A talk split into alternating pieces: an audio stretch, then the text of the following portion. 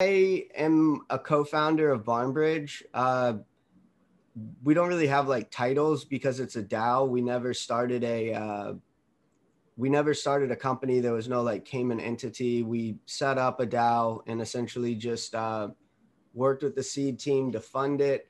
So there's really five co-founders, um, but basically like there's the development team that built a lot of uh, products at ConsenSys that uh, people in the community would know if they like use a lot of like Ethereum products.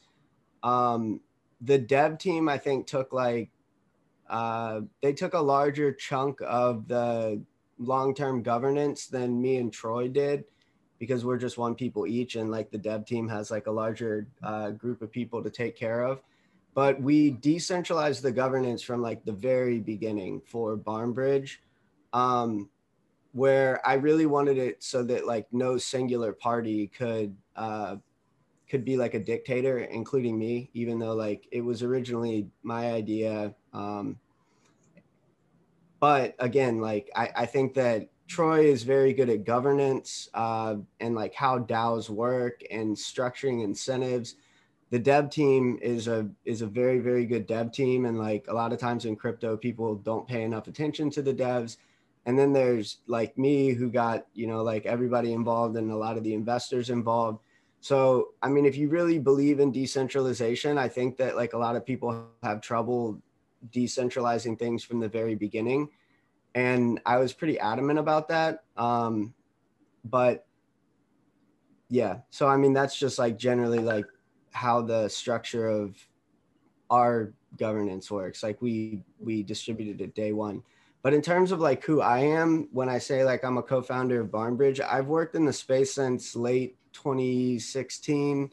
I really got involved in early 2017. Like I had heard of Bitcoin uh, before, and I have a finance degree, so I never. I mean, a lot of people get mad when I say this, but I I never really saw the use case for Bitcoin uh, like super early on, or I probably would have gotten involved in crypto later just because the concept of decentralization uh, definitely uh, i'm i would say i'm like a decentralization maximalist so like i like that aspect of bitcoin.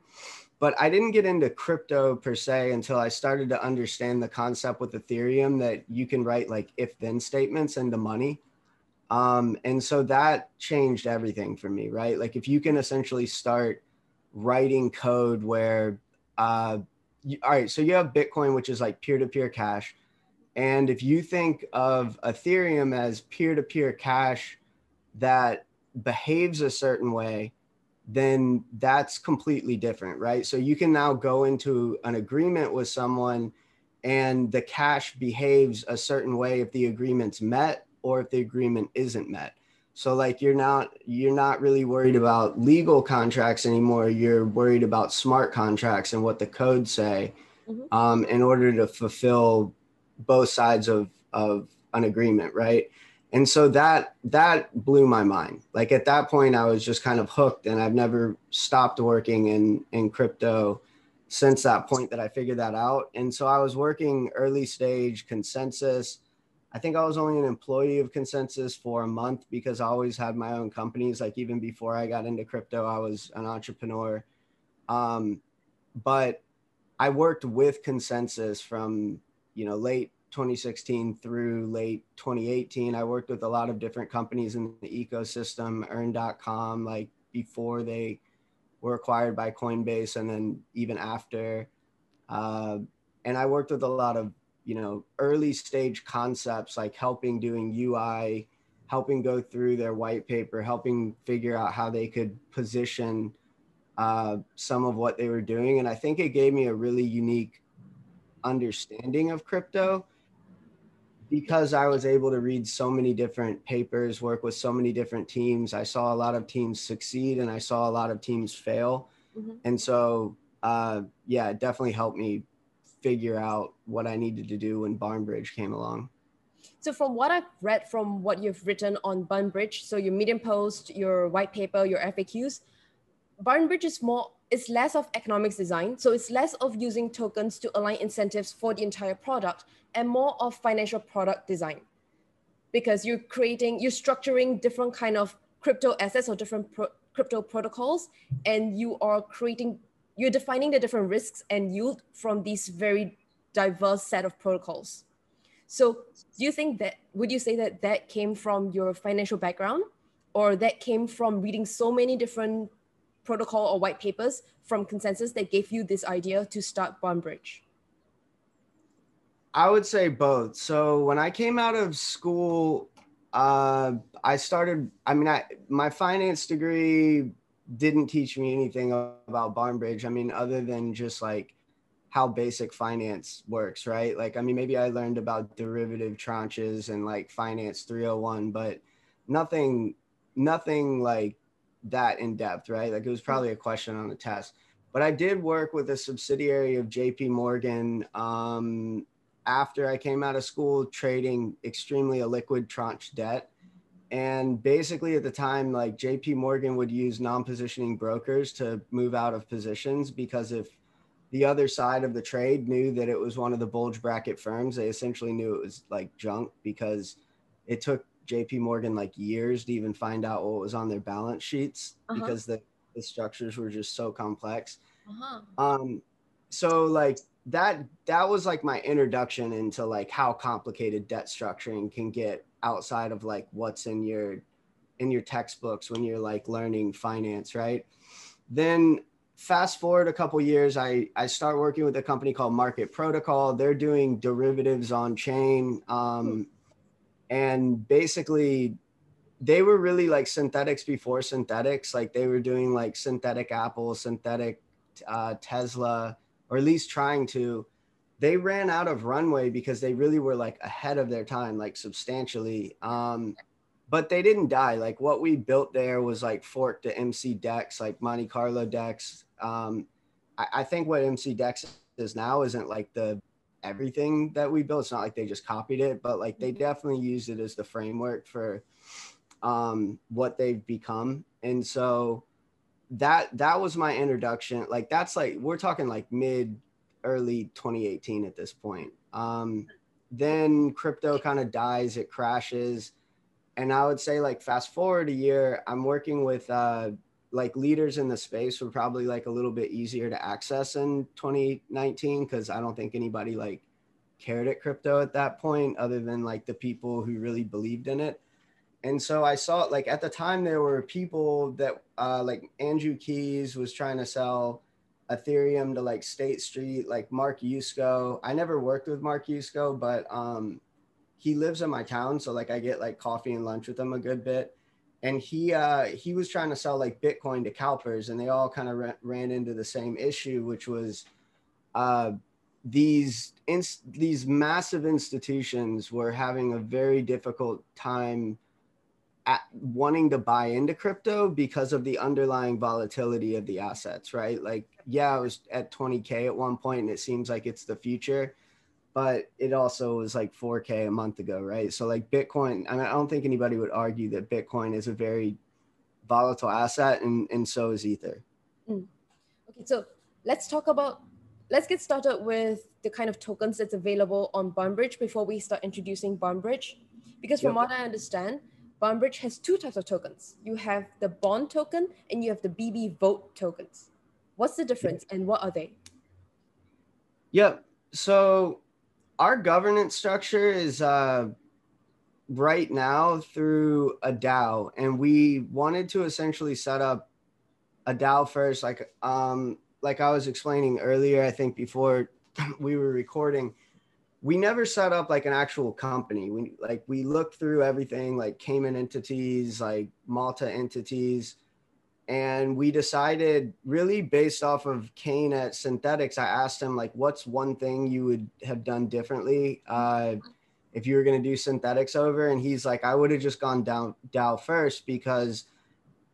Um, especially when you look at things like YFI, where they just kind of rolled out governance and like the community essentially has like voting into the ecosystem. Like that's that's good from like a regulatory perspective, but it's also just like easier um, for like actual decentralization because it's it's hard to un unbundle these like foundations and companies and everything and then give it to a DAO. There's all sorts of like tax implications. So we never started a company. We we just started a DAO. At the time, we used an Aragon DAO, um, and the Aragon DAO isn't gonna like actually work for what we're trying to do long term. Um, it's just not like fluid enough. But it was absolutely like an out of the box like godsend for us because like you can just spin up a DAO in a couple minutes um, and start putting in parameters and editing the code. Uh, so like the BB Is that vote a fundraising DAO? Huh? Because Aragon has this DAO system where you could fundraise, and it's almost like an augmented bonding curve system, where pe- people who fund who put funds in can be voting as well. Yep. I don't remember which one we actually used, but we did not use the fundraising DAO. It had limitations. Um, the fundraising DAO almost seems like it's like more appropriate for like uh like you could run an ICO out of the fundraising yeah, DAO, but like we weren't trying to do an ICO, mm-hmm. so there were limitations of the fundraising DAO. I think there's one called like an organization DAO or a company DAO, mm-hmm. and that's the one that we used. Okay. Uh, but is that the, the launch DAO that you guys have? because you have two DAOs. No. You have Launch DAO and Barn Bridge DAO. Yep. Well, re- technically, there's only the, the Launch DAO right now.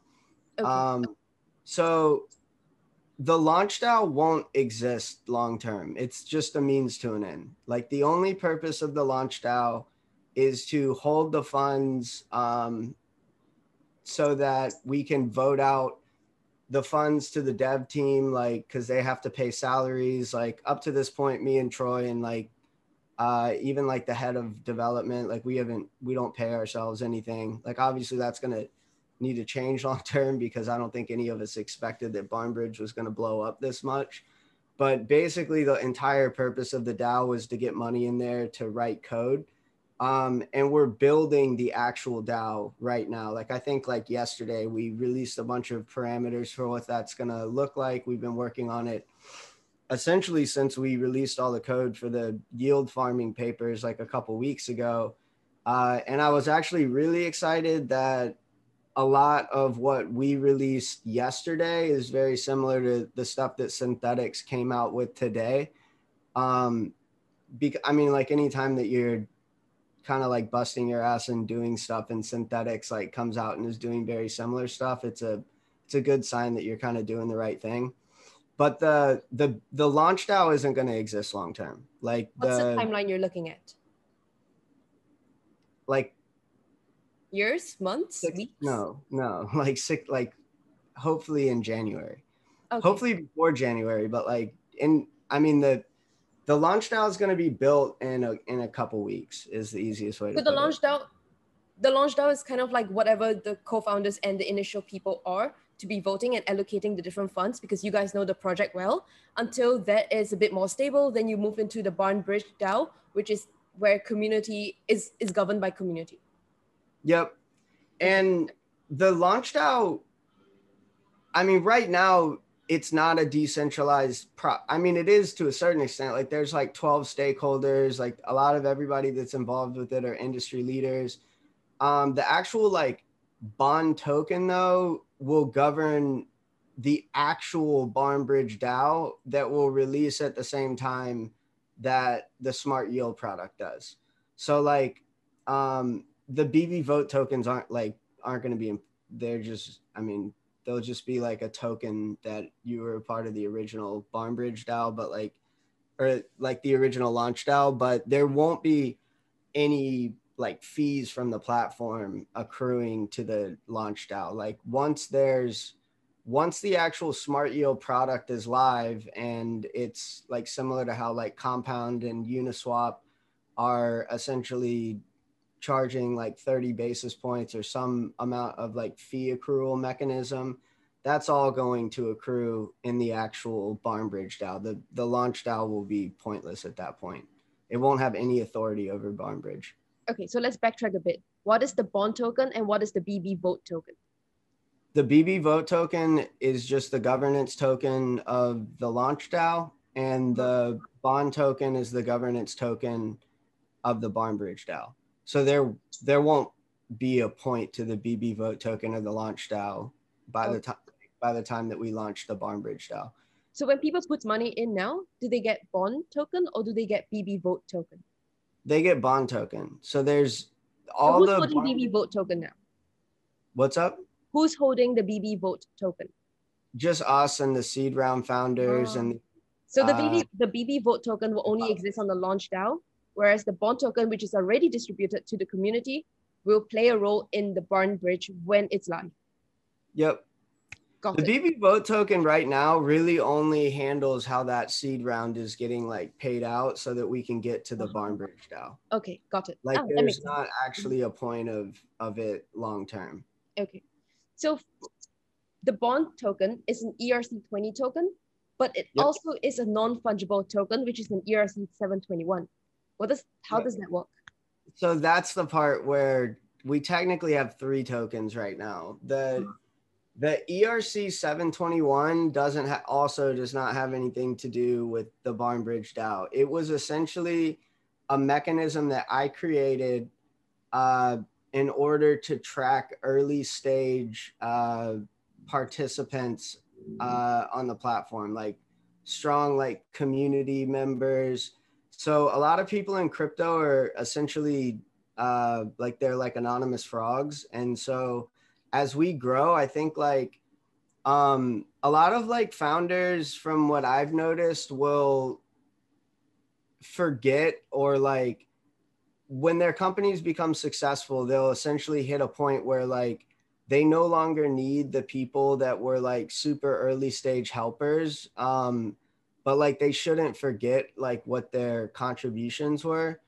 Uh, and like too many people do that. They like get successful and then they're just like too good for everybody else. And so there were a couple reasons that I created the NFT. I mean, one, we were looking into NFTs for whether or not we would use them in the actual protocol because like a lot of like the actual like fixed income paying instruments would be like one of one so were we going to use like an actual like non-fungible token or were we essentially uh, going to have all of those as like custom erc20s that are proof of liquidity and so like as we were doing like deep deep research into whether like nfts had a meaningful fit on like the actual Barnbridge protocol I just started the bond ERC or the bond NFT thing like just for fun. Like, I mean, it was it's not just for fun. Like, I mean, it's similar to like. It's just an early stage community tracking mechanism for me, and for the community, it's like a badge of honor that like they were involved in the project early, um, et cetera, et cetera. So the bond ERC twenty token. Sorry. The actual bond token. Mm-hmm that manages the Barnbridge DAO and has governance over uh, all of our products uh, forever, right? Like that's the Bond ERC20 token. That's what people are farming right now. Okay. Every other token is either just for fun or it's going to be phased out. None of it will actually be used in governance in any capacity on the platform. I mean, there may be a scenario for the bond ER, the bond NFT that I provide some type of retroactive rewards like Uniswap socks, but mm. it's not it's not actually like the uni token, right? Like it's just okay. Basically all these other tokens were a means to an end to get to the bond token, and then that's the only token that you ever have to worry about. Okay, so you have three, to summarize, you have three tokens. You have the bond token, the bond ERC20 token, which is a governance token. You have the BB Vote ERC20 token, which is something that you are using to be voting in your initial DAO system for whoever they started early. And then you have the bond 721, which is a bond NFT token. And that is just kind of for fun to try how things work. Yeah, exactly. Okay, got it. Okay, so I think we've got the token stuff out of the way. How does Bond Bridge work? Yeah. So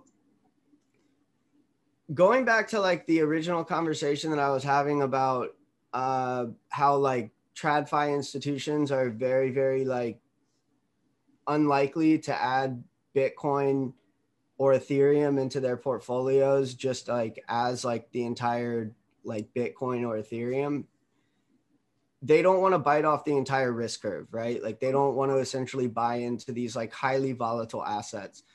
Um, so what I started thinking about was there's two ways that an underlying asset is going to fluctuate in value which has to do with like you can just call that risk right like there's there's two ways that you can look at risk for an underlying asset. Option one is that the income streams like what we learned in in finance uh, like in college was you know an asset's worth the future value of cash flows right? So those cash flows can fluctuate right? Like rent goes down in a market uh, then essentially the prices of homes in the market will go down because you can't you know get as much rent for that house so like it's not worth as much Mm-hmm. Uh, bonds are a little bit different because they represent like a fixed income stream, but they were sold at a certain point. So like when bond int- when interest rates go down, the prices of bonds go up. But that's actually um, more so because of people are looking at like new issued bonds versus like aftermarket traded bonds like the the new issue bonds if interest rates go down all the the price of those bonds will actually go down but the ones that are in the aftermarket, mm-hmm. they go up because it's harder to get that same income stream, right? So like bonds are a little bit complicated, but you can still think that they work in the same way as as rent. If if rent goes down, if yield goes down, new issuance of bonds, like the price is going to go down. Same for uh, for dividends, right? Like if, if dividends are paying and go down, the stock, the equity is going to go down. So like that's the main way that uh, that we were taught that like these underlying assets are supposed to fluctuate in value. However you have things like gold you have copper you have like you know derivatives contracts that don't have coupons attached to them.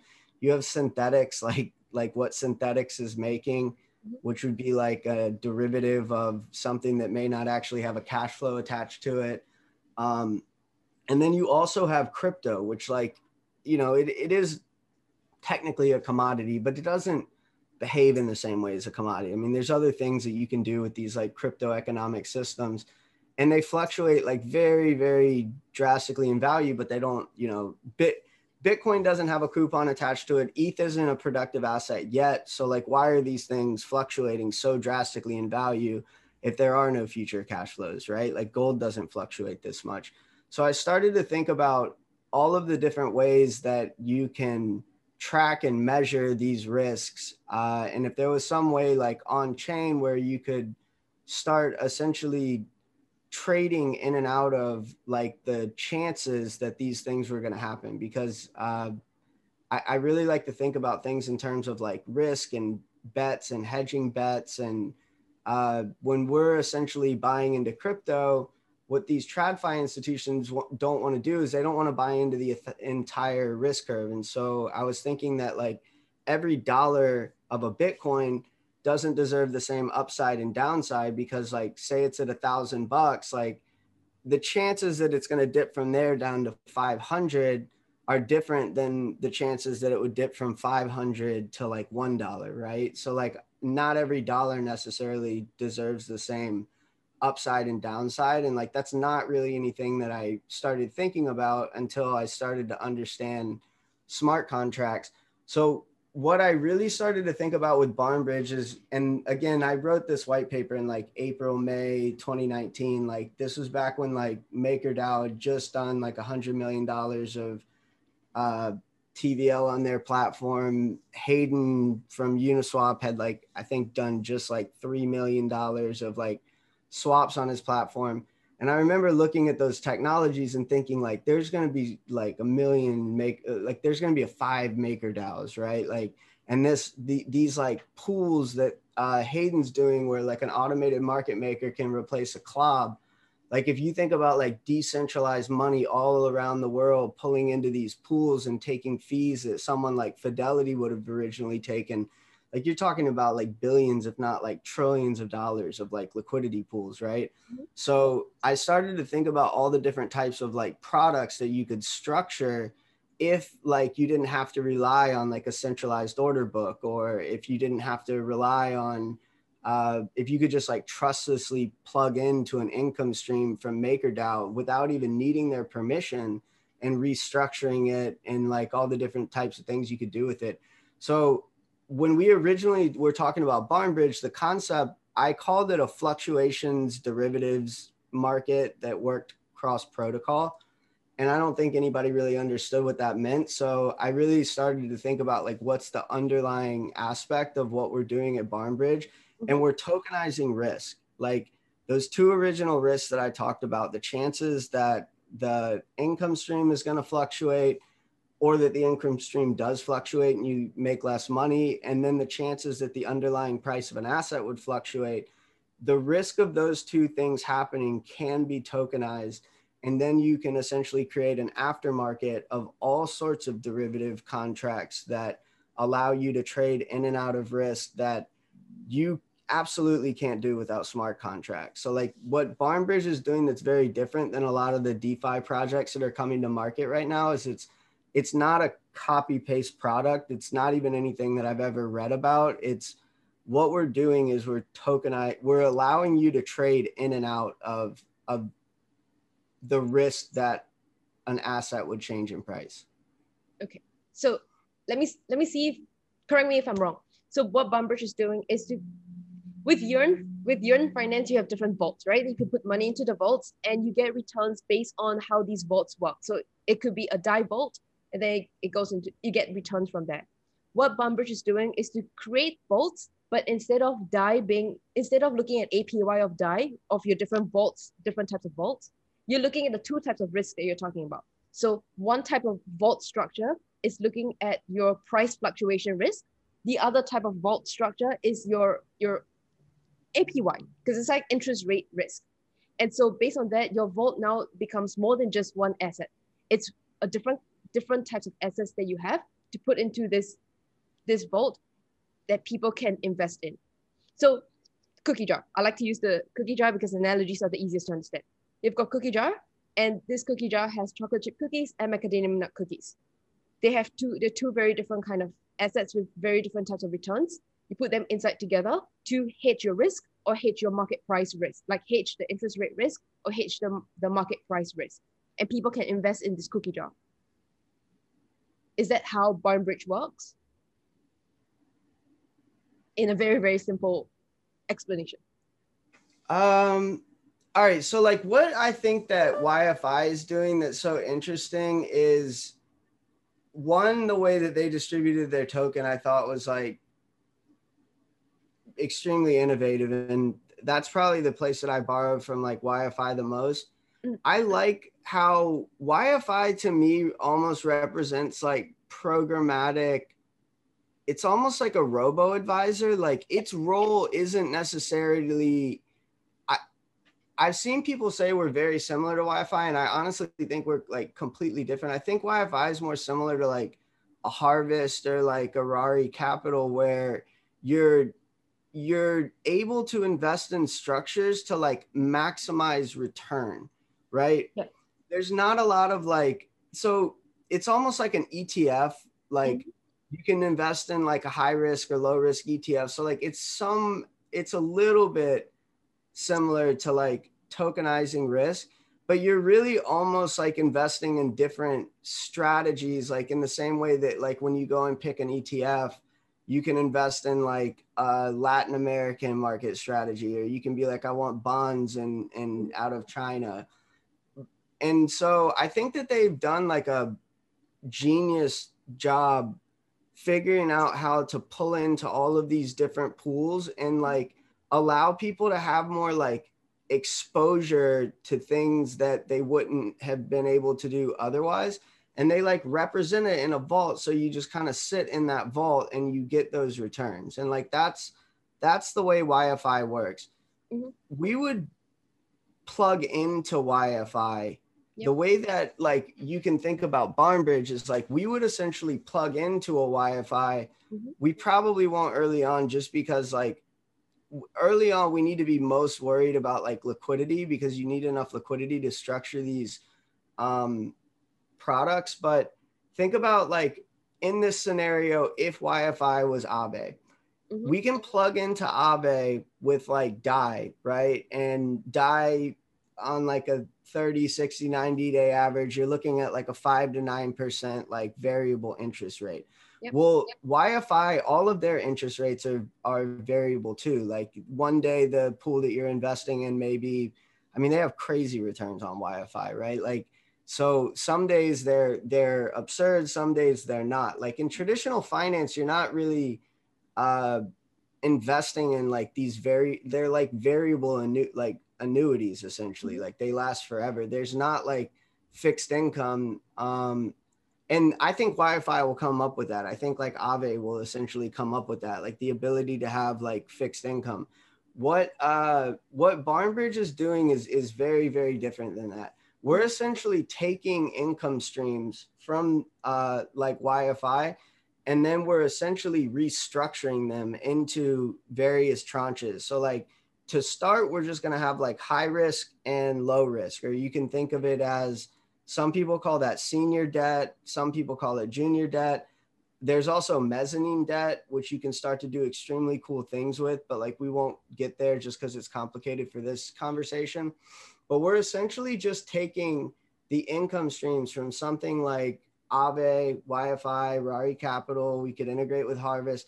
And we're essentially saying, we're going to now take this like variable income stream and we're going to restructure the risk in ways that ensures a fixed coupon, but then also if interest rates go up, will also uh, the fixed coupon doesn't get an an uptick in uh, in the interest that would come in, right? Like some people just want to lock in a rate. So like I would like to go on YFI and just like lock in a high rate of fixed interest, right? And then other people are just going to want to say like this big yield farming's coming.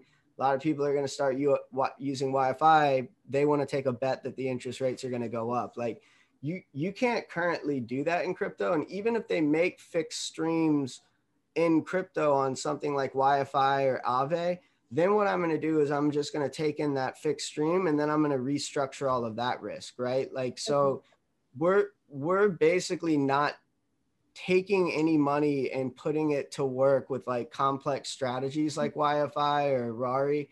We're essentially just plugging in. Uh, this is on the yield side. Mm-hmm. We're just plugging into pre-existing in, uh, income streams, and then we're restructuring the risk out, and then those will exist as their own proof of liquidity with af- aftermarket, uh, mm-hmm. like that can be traded in the secondary market that represent what that is then you can just go stake it and pull back out essentially what's left in the smart contract after maturity. Okay, so let's see if I got this right now. What we have in the existing DeFi system, we have like YFI, we have Compound, we have Aave. They have variable interest rates. So when, when I put my money in, I have an idea of what money, of what returns I'm taking, but it changes day to day. What Barnbridge is doing is I put my money in and I know that at every week I will get X amount of money back. So it's it's a fixed income. And what Barnbridge does at the back end is whatever whatever way you're going to allocate your capital to ensure that you get your fixed your fixed weekly returns. Yeah, but there's also going to be variable returns. It's basically just allowing you to move into various parts of the risk curve and have a representation of that risk that you can then go trade because like the risk is that ri- people think of risk as loss but risk is also like upside right? Like you can also like have the reward side of risk. So it's it's just a tokenized risk reward component that and this is just one example of like of the ways that you can use this technology that I think a lot of the market has really looked into because they've been like, well, we want this like fixed income aspect in crypto. Like we want the CDO component in crypto because it's way more efficient than what like happened in 2008. If there were CDOs in 2008 that were run on distributed ledger technology, there would have never been a financial crisis. But more so, what I'm saying is that one use case of this concept of being able to tokenize risk is being able to like somewhat easily introduce fixed income uh, and then also allow you to bet on the chances that interest rates would go up. So you're you essentially exist in a singular a singular pool. You sell off and you're the junior tranche, you're the high risk tranche. You sell off your risk to the senior tranche. So then if interest rates go up, the senior tranche that bought that risk from you is not getting the upside. They're already locked in, right? Like okay. they they bought that fixed upside that caps at maybe 2%, right?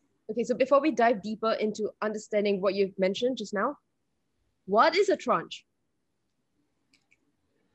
So I use that term in a way that probably isn't completely accurate because there's not like a word for on the smart alpha side. Like we there's two products like there we call it smart yield and smart alpha. Smart yield and it stands for structured market adjusted risk tranches.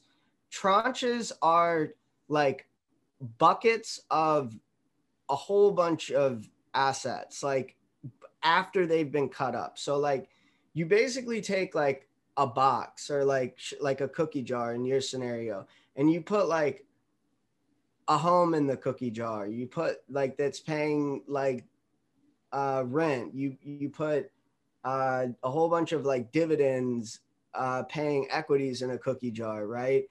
Uh you you can put like all sorts of assets in this cookie jar and then you can essentially like structure out the cookie jar in terms of risk and then sell it out accordingly and be like this bucket of assets in the cookie jar are low risk. These ones are medium risk. These ones are high risk so like when you take this like cookie jar of all sorts of different cookies and then you cut it into three parts those three parts are are called a tranche it's like a representation of uh risk in a basket of assets but that exists for yield, like in TradFi. Like the hmm. tranches are essentially like they exist in MBS.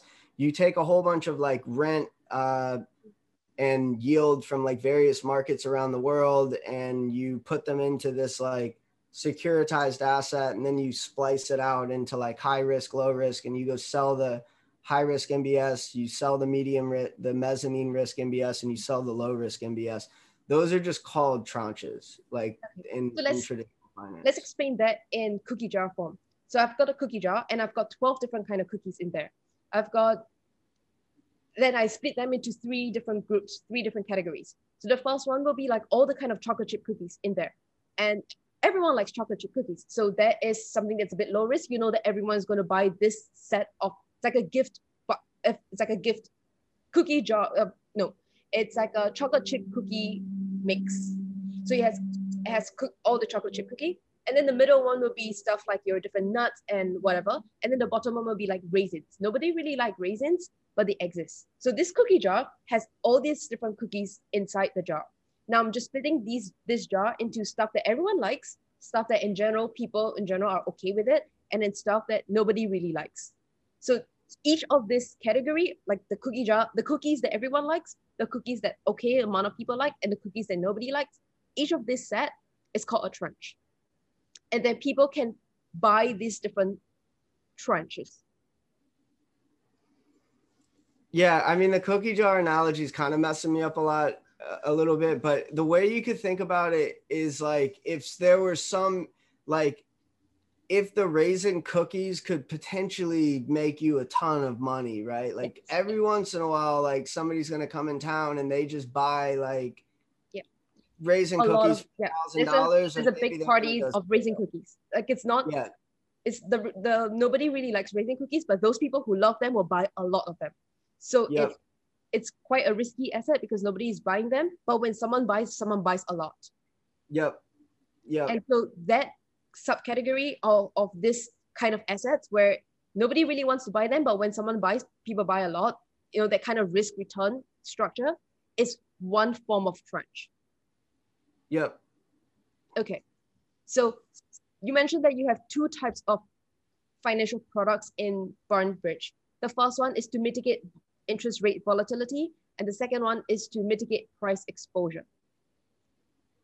And do you understand the interest rate volatility one though? Before I, I go on, because I feel like if if mm. if it doesn't make sense, then people watching this won't get it either. Exactly. So I want to go deeper into because we have two things, right? We have the interest rate volatility risk mitigation, and the price exposure risk mitigation. So let's dive a little bit deeper into the interest rate risk mitigation. So firstly, where does interest rate comes from? And secondly, where does the volatility comes from? Just to be clear, we have only been talking about the interest rate one yes. so far. So and it doesn't have to be an interest rate it could be a dividend it could be a it could be rent if people fractionalize real estate it can be right now in the ecosystem all of the uh, yield is primarily coming from at least downstream like lending fees to to traders so like Aave, compound makerdao they're lending money to traders mm-hmm. uh, and that's where the yield in the ecosystem is coming from. The other place that yield is coming from is what Barnbridge is doing right now, which is yield farming. Um, you're essentially distributing governance tokens, and people uh, think that uh, these governance tokens are going to have some type of value long term, mm-hmm. and they have value at the day that they begin begin trading. So, like on uh, basically 24 hours from now barn the bond token is is going to be distributed to the ecosystem there will be then be price discovery and yep. people put 200 million dollars into that contract chasing after 32,000 uh, bond tokens well there's essentially going to be like an APY or like an annualized percentage of yield that is that helps you decide uh, what your return on investment was for letting that money uh, essentially sit in that pool. So there's there's two sides of yield in crypto that I think the industry needs to be like acutely aware of. It's that like yield farming is not like long term sustainable. Like we can't just like keep printing food tokens um, in order for these like APYs to stay like psychotically high, right? Mm-hmm. Like, um, the, and there's only going to be like so many good ideas per year that come into the ecosystem. Mm-hmm. So though there will be valuable governance that comes into the ecosystem mm-hmm. and mm-hmm. people will make a lot of money but i think it will more be like retroactively looking where like the apy on like the day of launch is like far far lower than like the long term look at what APY would have been in that scenario. And I don't think that enough people actually understand that uh, that that those governance tokens aren't like promised to actually be worth anything. That's like being run up by people speculating. But what MakerDAO and Aave and Compound are doing, those are long term sustainable the and I think that uh, the the way that MakerDAO works in order to use smart contracts to to cut out like attestation, escrow, um, uh, attribution, and then also like just settlement. Uh, that cuts out so much like middlemen and like red, uh, just so much paperwork at the end of the day that if you can assume that like smart contracts make just like a simple loan like five basis points more mm-hmm. efficient every single loan in the entire world long term will run on chain unless like a superior technology comes out because like working capital will chase uh, higher yields mm-hmm. and a five basis point improvement for like for all bonds right like you just need that efficiency where like the risk is looked at as being the same. Right now the risk isn't the same. There's like smart contract risk there's like actual risk there. But those are going to get normalized over time. And, and at some point uh, like a mechanism like Aave, MakerDAO, Compound, they're actually going to be more efficient, assuming equal risk, and they'll it's probably going to be far more than like five basis points of efficiency. And so you start moving like traditional things uh, on chain, like BlockFi. The reason their interest rates are high is like they're in like TradFi lending, right? Like you start moving mortgages on chain. You start moving like. I'm gonna pause you for there right now because we're going into something very complicated. Let's pull back a little bit to what you have right now. So in smart yield bond, you're basically looking at mitigating your interest rate volatility risk.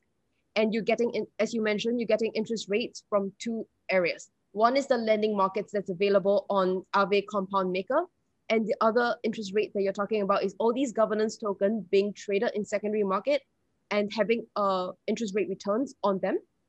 Is that what you're saying? Yep. So you I get mean, it's anywhere yield's coming from. It's so a lot of what these like robo robo yield farming groups are doing is they're trying to maximize yield farming revenue, but there's also just traditional yield in the marketplace that's just from lending to traders. And there will be more uh there will be more more avenues for getting yield, right? yeah. Anywhere that there's yield, we can structure and tokenize it. Okay, makes sense. And the other, so that's the that's the yield aspect of bonds. And then you have a different one called Smart Alpha Bond. And what is that about? So, uh, they essentially do very similar things. They're just hedging against uh, different uh, different risks. So, same thing. Like smart is structured market adjusted risk tranches. This is where tranche like doesn't really actually have a word in traditional finance because you cannot do this that I'm about to explain in traditional finance. What you can essentially do, the smart alpha product is is relatively easy to understand even for someone that doesn't know a ton about finance. It's just a little more difficult to build. Uh, you basically take um, say ETH's worth hundred dollars in this scenario. This is going to be a whole bunch of hundred dollar Ethereums in this scenario. So don't. It's not actually just one ETH. Like think about like a billion dollars worth of hundred dollar ETH. But just to keep the math simple for this example, you're going to take one ETH. You're going to put it into a smart contract, and uh, the day that it's essentially wrapped in a smart contract, it will be stamped with like an oracle. Uh, so it's like worth a hundred DAI that day, Mhm. right? What you're doing then is you're splitting it out into two new Ethereums that represent $50 worth of Ethereum and $50 or 50 DAI worth of Ethereum, 50 DAI worth of Ethereum. At some date in the future, it will auto liquidate into an automated market making pool. This is why Barnbridge couldn't have existed ago because when Hayden was doing like $3 million of trades, it's just, uh, or like liquidity pools, it's not big enough. You need like billions of dollars of liquidity pools because you have to know that the liquidity pool is going to be there later to auto execute into. When you auto execute it like seven days, seven years, seven minutes, whatever the time frame is, uh, there's going to be either more than $100 worth of DAI left in the smart contract or there's going to be less than $100 worth of DAI in the smart contract. So let's say in this scenario, uh, ETH goes to $110. That means you have $10 of positive alpha. If ETH goes to $90, you have negative $10 of positive alpha. So what you're now doing is you've taken an Ethereum and split it out $100 of Ethereum, split it out into two $50 parts. What you can do is you can program that smart contract to say, this one represents 30% of the upside and downside volatility. This one represents 70% of the upside and downside volatility. So at the day that it auto executes into that pool, at any point in the future, you can go stake it back into the smart contract and either take back $57 for the high risk ETH, $53 for the low risk ETH. If it went down, you're essentially losing $7, you're losing $3. So what you've now done is you've created a new asset as a proof of liquidity Mm. of low risk ETH and high risk ETH that trades as its own thing that can then go and be used on like Aave or other places uh, to represent like collateral. They can be used in in yield pools. They can be borrowed, lent. Uh, so you've basically taken the risk that ETH would go up and down, and you've tokenized it in this scenario, giving a low risk entry point, high risk entry point, and then you can do that if assuming Synthetix works out. You can do it with like synthetic Tesla, synthetic Apple.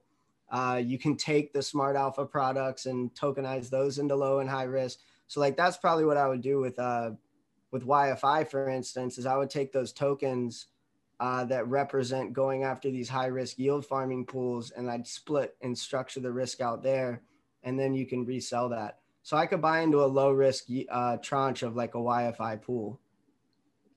So okay, I'm trying to wrap my head around that. It's it's very interesting, and if I could, let's see if my explanation would work. Let's let's use cookies again. I don't know if this this analogy will work, but let's let's see.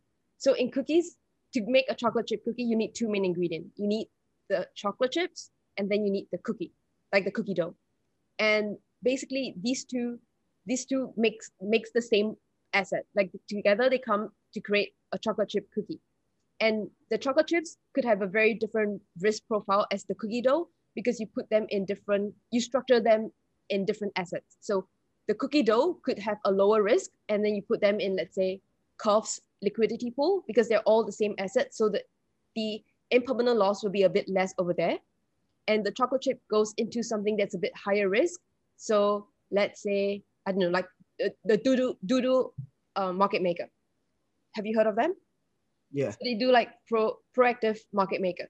So you at the end of the day, they're still they still come together to create the chocolate chip cookie, but you allocate them, you split them differently because and then you put them in different products to have different kind of risk exposure to their pricing at the end of the day.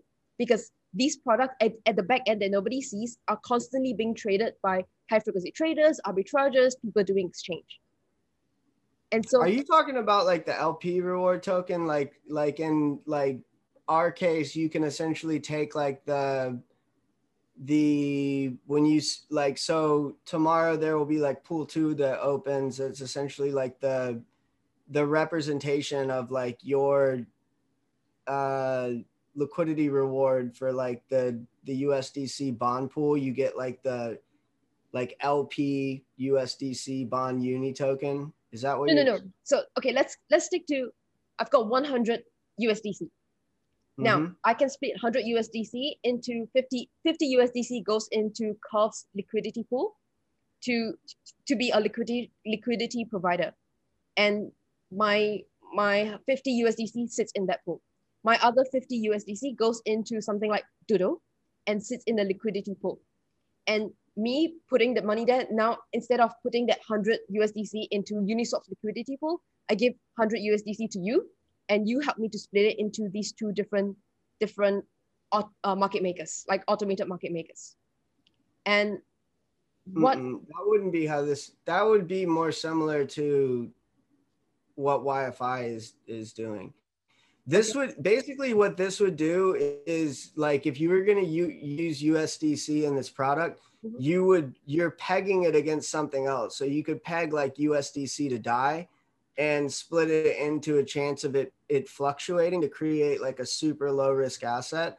But like you wouldn't you wouldn't you're not doing anything with this token these proofs of alpha risk after uh they're done like we're not we're not actually the the the function of it is just to auto liquidate into a pool you the only thing that you're hedging against is the chance that an asset will change in price against another asset. Okay, so let's take an example. Let's say I, I give you a hundred a hundred DAI into your smart alpha bond, and I'm looking at a 70% risk, like a 70-30 risk profile. Is that something that you have? Well, it would be like DAI to another asset. So like you what you're doing is you're basically taking DAI and you're saying that it would appreciate or depreciate to another asset, like ETH, for instance. So, or or okay. like YFI. Maybe ex- can you say an example of what is a smart alpha bond? Like one of the smart alpha bonds that you have. So ETH ETH DAI would be an example. Like that's the scenario where you have like a hundred dollars worth of ETH. Mm-hmm. Uh, it's gonna at some point auto liquidate into a pool, and there's gonna be more or less than a hundred dollars worth of DAI left in that pool. So in that bond, do I only provide ETH into that bond, or do I have to provide ETH and DAI into that bond? You only provide ETH into the bond. So when I provide ETH into the bond, it will automatically liquidate into DAI. Yep. Why don't I just give you DAI instead? And which side of the tranche? So you have an ETH DAI bond, right? Yep. So step one, you have an ETH DAI bond. Step two is I give you ETH and you will, I give you ETH to contribute to the bond. Step three is that you take that ETH and you liquidate that into DAI. Yeah. And step four is? So you're doing it at a point in the future though, is the is what's different. You're uh, you're algorithmically trusting that the smart contract is going to liquidate that DAI into another pool and then you're selling off the low risk tranche to another person. Okay, so I don't get it anymore. Huh? I don't get that anymore. So basically, what you would do is you would take DAI and you would buy into a 30% price exposure for ETH or a 70% price exposure for ETH. So you take 30, uh, you take 50 DAI and you either buy a $50 ETH tranche that represents 30% of the upside and 30% of the downside of the entire $100 ETH, or you're buying into the higher risk tranche that represents 70% of the upside and 70% of the downside of um, the $100 ETH. So it's a tranche within a tranche. So a tranche that is 100 DAI goes into 30% upside DAI and 70% upside DAI. Is that what you're saying? Say wait, say that again. So you said that I gave a hundred a hundred DAI into the a tranche, and it it it gives me exposure to one one part of the exposure is a 30 percent upside. So thirty like thirty DAI goes into that, and then seventy DAI goes into another tranche that is seventy percent upside. So you're basically creating one one pool, right? and it represents a hundred dollars worth of Ethereum, right? Okay. At some point in the future, it's going to auto liquidate into a pool. What you're then doing is you're splitting it out where one group has is not biting off the entire risk curve. They only represent 30% of the actual upside and downside, which means that if ETH goes to uh, from hundred dollars to thousand dollars, right? That 30% tranche that someone bought into is not going to make uh, their upside. They're guaranteeing that to the other side, to the to the other group. The, they're What's guaranteeing the upside to the so high risk. That means for every tranche, there is always a counterparty that exists. So for every 30% upside, there will always be a 70% upside downside that exists. So every there for every tranche that exists, it's always existing as a pair. Yep, there's always a counterparty that's either winning or losing the trade. Okay, so okay, let me get this. Let me get this straight. But so if it goes down, mm-hmm. the low risk side doesn't lose as much money. Yep. Okay, so let me how can I explain this in simple terms? So I have, like you have an asset that is, okay, maybe before we go to that, where is your, how do you define your, your 30% risk and 70% risk?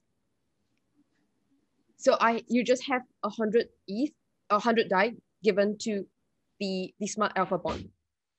And then the smart, then, then the smart alpha bond in, in six months will be liquidating that into or that smart alpha bond will be turning that 100 ETH, a 100 DAI. Okay, sorry, restart.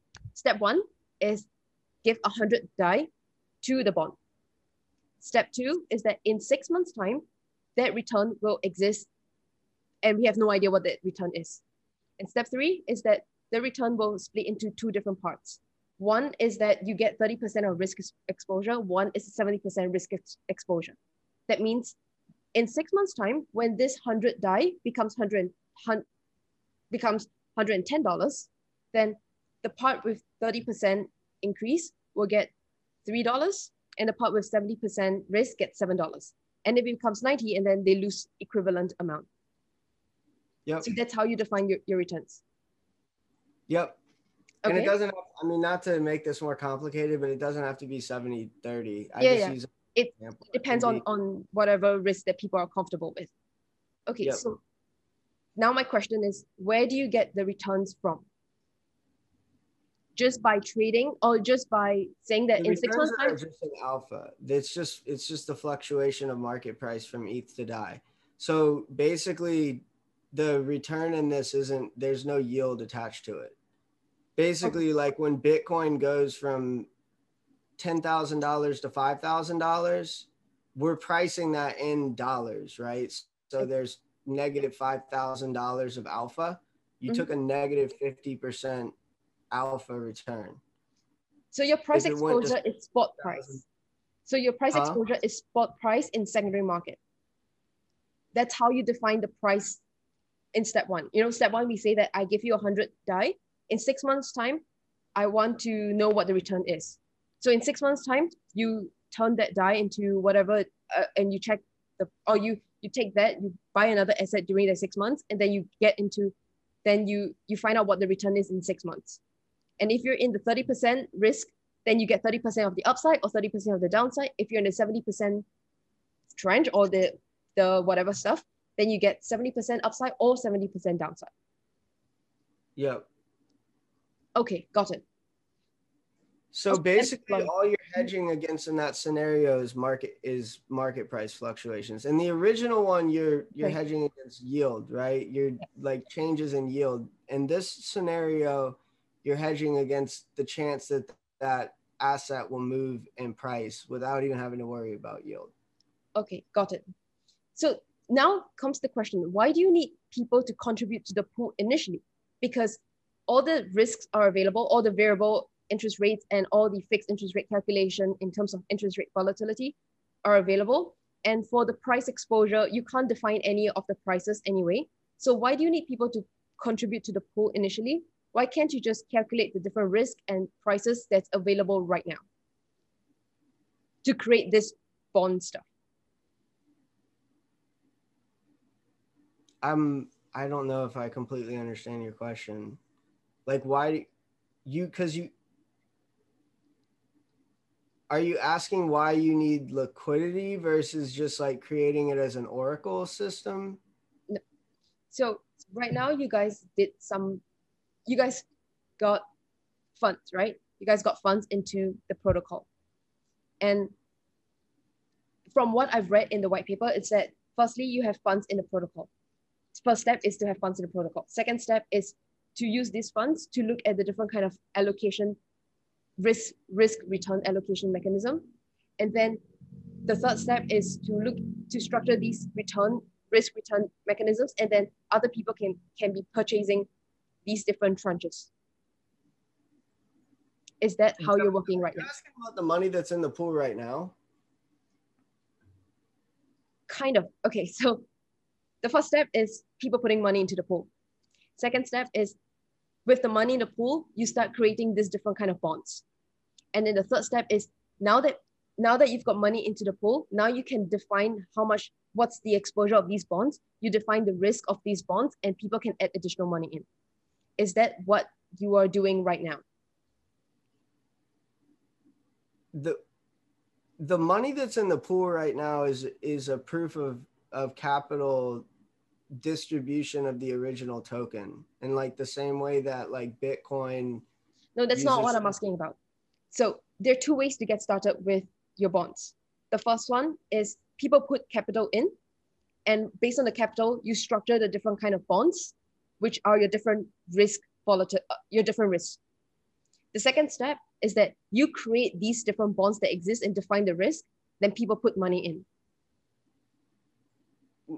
Which in both scenarios like every single like defi asset is like a pool so like you're creating a pool of capital and then you're making that pool of capital behave in a certain like pre-designed way so you're What do you mean by you, you make the pool des- defined in a pre-designed way? Because you can define that as a 30% risk. You 30% risk. You structure that as a 30% risk. Yeah, but you're doing that ahead of time. So like the, I mean, you can call them like vaults, you can call them pools, you can call Yeah. them liquidity. It, everything in in crypt, everything in DeFi is essentially pools of capital that are behaving in a way that was they were programmed to behave. Mhm. Does that make sense? Yes, makes sense. So in this scenario, you you have to have the proof. You have to have a pool of capital in order to sell the risk or like tokenize the risk of it. I mean, you don't have to, but yeah, that's my pro- that's my question. I don't think you don't have be, to, but why do you guys start with that? Because you can define that risk I mean, based on the interest rate that's available right now. You do have to. I mean, like you because otherwise you get into like you're going to create an insolvent system like if you you can't just represent risk as a number like uh, and like sell that because then if you're wrong who's ta- who's going to supply the other side of the bet like who's going to pay it back? the whole idea of smart contract is that it can auto it can take in a lot of data a lot of information and price information by oracles or whatever to be restructuring the risk so that you always maintain a 30% risk exposure. Right? So that is how I understand things. So in that sense, is your smart contract doing that? So it, it always gets it always aggregates price information by oracles to for this bond to have a 30% risk structure. And people can, if people want this 30% risk structure, they put capital in there. Then your smart contract will continuously maximize to 30% risk structure based on the new capital coming in. No, it's you're just deciding like a in the scenario of 30% for the alpha product, we're just agreeing before money goes into the contract that you're using like what like you're going to know ahead of time like this is the oracle that that nor that normalizes all this like this is the oracle that we're essentially using um in order to determine what the price was at the day that it was like wrapped but like we're not like constantly updating like Oracle price fees in the alpha product. All we're doing is stamping it on day one with an Oracle, and then we're saying this is what comes out of it. So like our reliance on oracles is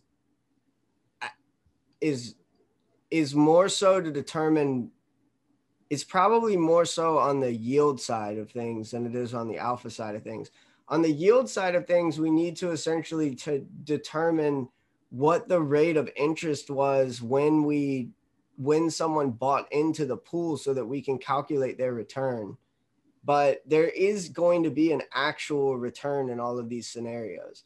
Like they're not just to- they're tokenized representations of real risk not like tokenized representations of like what risk is in the ecosystem. I don't think that would work because there wouldn't be the system would blow up. Like if you basically take a side of a bet mm-hmm. and there isn't someone on the other side to pay it yeah. back, like yeah, you won the bet, but like, does it really matter because you didn't get paid?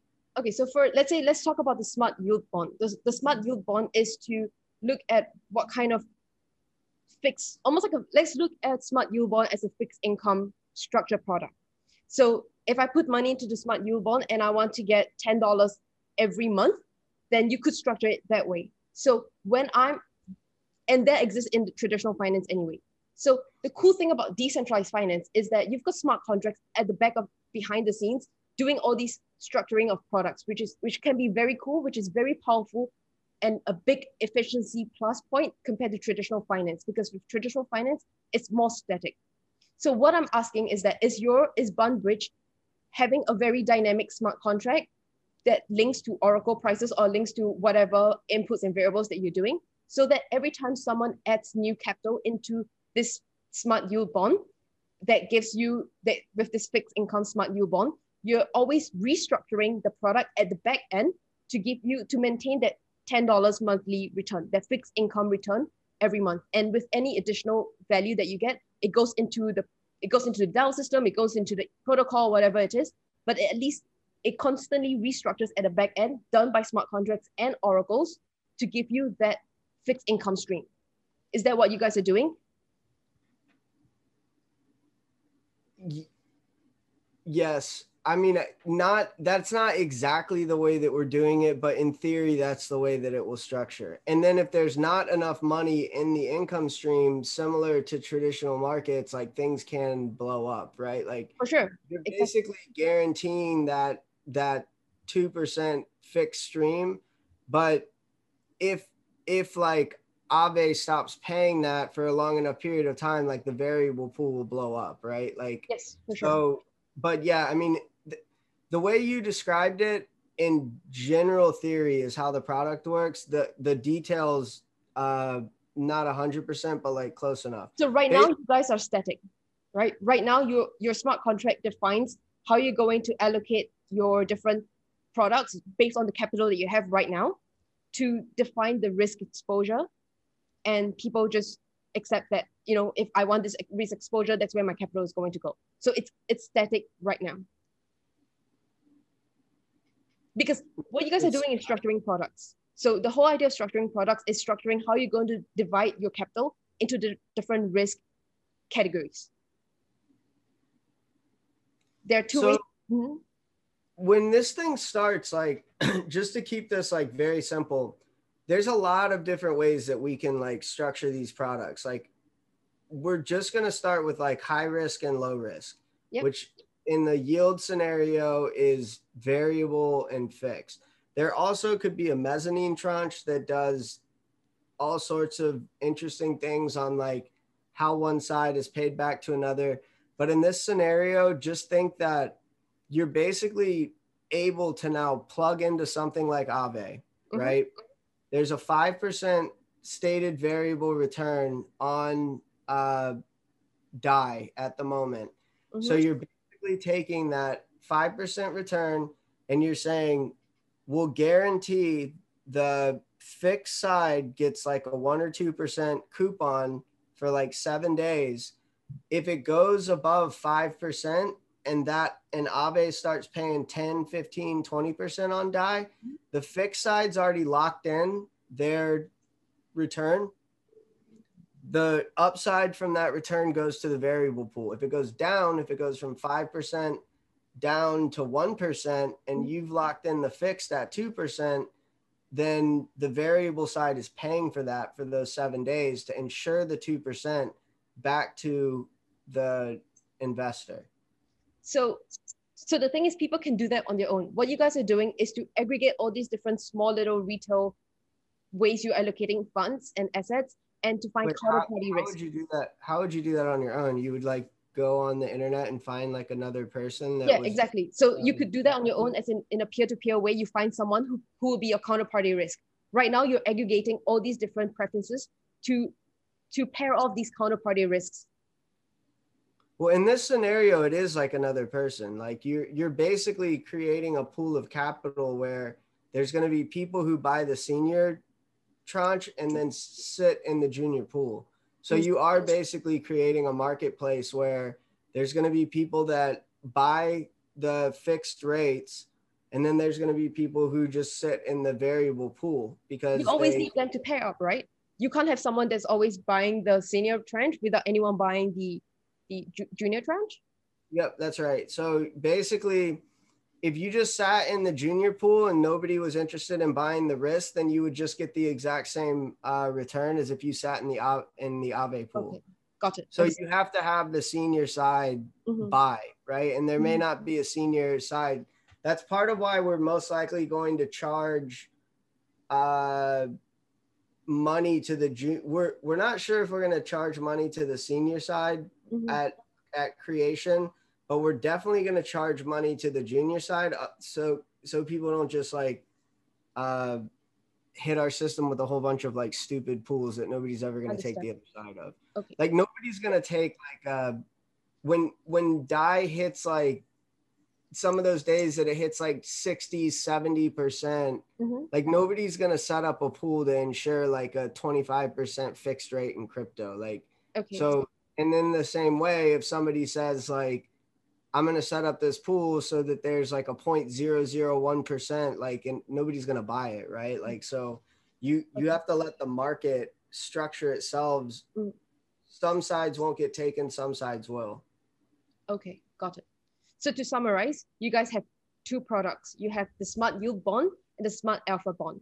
The smart yield bond is your interest rate volatility or yield volatility, the, your yield volatility risk. So yep. right now, most of the yield comes from interest rates in lending platforms. In the future, it could be a lot of different things. It will be whatever it is, whenever the, the the space offers these products. The smart yep. alpha bond is the the price exposure risk after a period of time. So you have those information being set in the smart contract that gives you the price exposure. And then you, and in all these different bonds, you always have two parties. They are counterparties. One person takes higher risk, one person takes lower risk. And then you're almost like matching them off every time someone buys the 70%, someone else buys the 30%, and the risk just pass off like that. So it becomes a bit more efficient in that way. Yep. And then the one piece that's missing from mm-hmm. all of that, you actually nailed it. The one piece that's missing from all of it is that in all of these scenarios, you get a tokenized representation of what mm-hmm. you bought, and there will be an aftermarket for those as well. So, like, you can go on an exchange and like buy into a fixed rate that's already been bought that someone may want to sell. So, like, when they want to exit their position, there's essentially going to be people who are like, yeah, I, I actually want that. So, they're going to once you get the new position, it will those positions will fluctuate in price. So like if you want to buy into like a fixed 3% pool of DAI, you you you may have to pay more or less than the person that was originally willing to buy it, but like they they are going to exist and have secondary markets. So okay, so you're going to start that, tokenizing these bonds as well. So which is this tokenized version of bonds can be traded in secondary market which is very different from the bond tokens, which is a governance token within the ecosystem. Yep. So they're just going to rep- be represented as like proofs of liquidity, very similar to like if you're yield farming and you go into a Uniswap pool mm-hmm. and like you take both sides of the pool and you get that like LP uni or like a, you know, like the curve pool token, the mm-hmm. balancer pool tokens, those are all called proofs of liquidity. Yep. So in the same way, these tokenized representations of risk are going to have proofs of liquidity that will have a syntax that makes sense so people understand what they are. There will be a secondary market for them. So mm. then you can just start buying in and out of risk and trading in and out of risk all across the ecosystem in a way that like you really can't do right now. Okay, got it. Awesome. Okay, that's very interesting. So we're basically tokenizing a lot of financial securities and financial products that exist in traditional finance and putting them on crypto with different risk exposure, different price exposure. And that's that's very interesting space, or that's a very interesting innovation for DeFi. Yep, for oh, sure. Okay. Does it make more sense though? Do you understand why this is like very different than YFI? Oh yeah, yeah, for sure, for sure. Absolutely. Yeah. It's it's completely different because YFI is more of the different kind of returns, whereas oh, or YFI optimizes returns. You guys, yeah. Bridge optimizes risk. Oh no, minimizes risks. Or allows you to choose the different. It doesn't minimize it. It just yeah. it doesn't it just, minimize or maximize it. It just allows you to optimize buy into exactly where you where mm-hmm. you want to be on it. So That's, like if I want to maximize my risk, I could go into the riskiest YFI mm-hmm. pool, mm-hmm. but maybe I like what that riskiest YFI pool is doing. I don't want to buy into the whole risk curve, right? Mm-hmm. Like I just kind of want to guarantee a high rate of return in that and go focus on other things that day. So like okay. what it, it's not necessarily we don't really care what the risk what the returns are in the mm-hmm. market. Mm-hmm. Just, it's just your risk exposure that you care about. So YFI cares about returns and then you guys care about your risk exposure, which is very important because the market is so volatile. Yep, exactly. Awesome. Okay. Well, thank you so much for your time, Tyler. Do you have anything else you want to add before I say goodbye?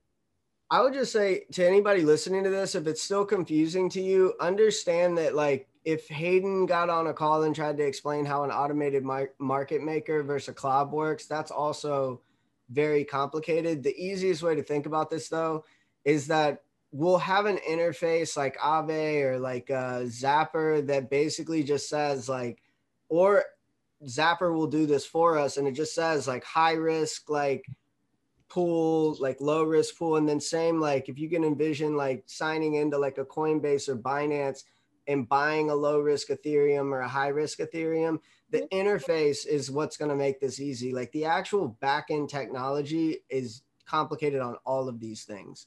So we're going to have to work very hard on the interface side that makes this easy uh, because obviously like the average person you know that uses uniswap doesn't actually know how it works mm, absolutely i agree Well, thank you so much, Tyler. It's 12:40 a.m. on my side, and I gotta go Yeah. to sleep. Thanks for staying up. But yeah, it was good talking to you. Yes. Goodbye. I'm just Bye. gonna Take care. bye bye.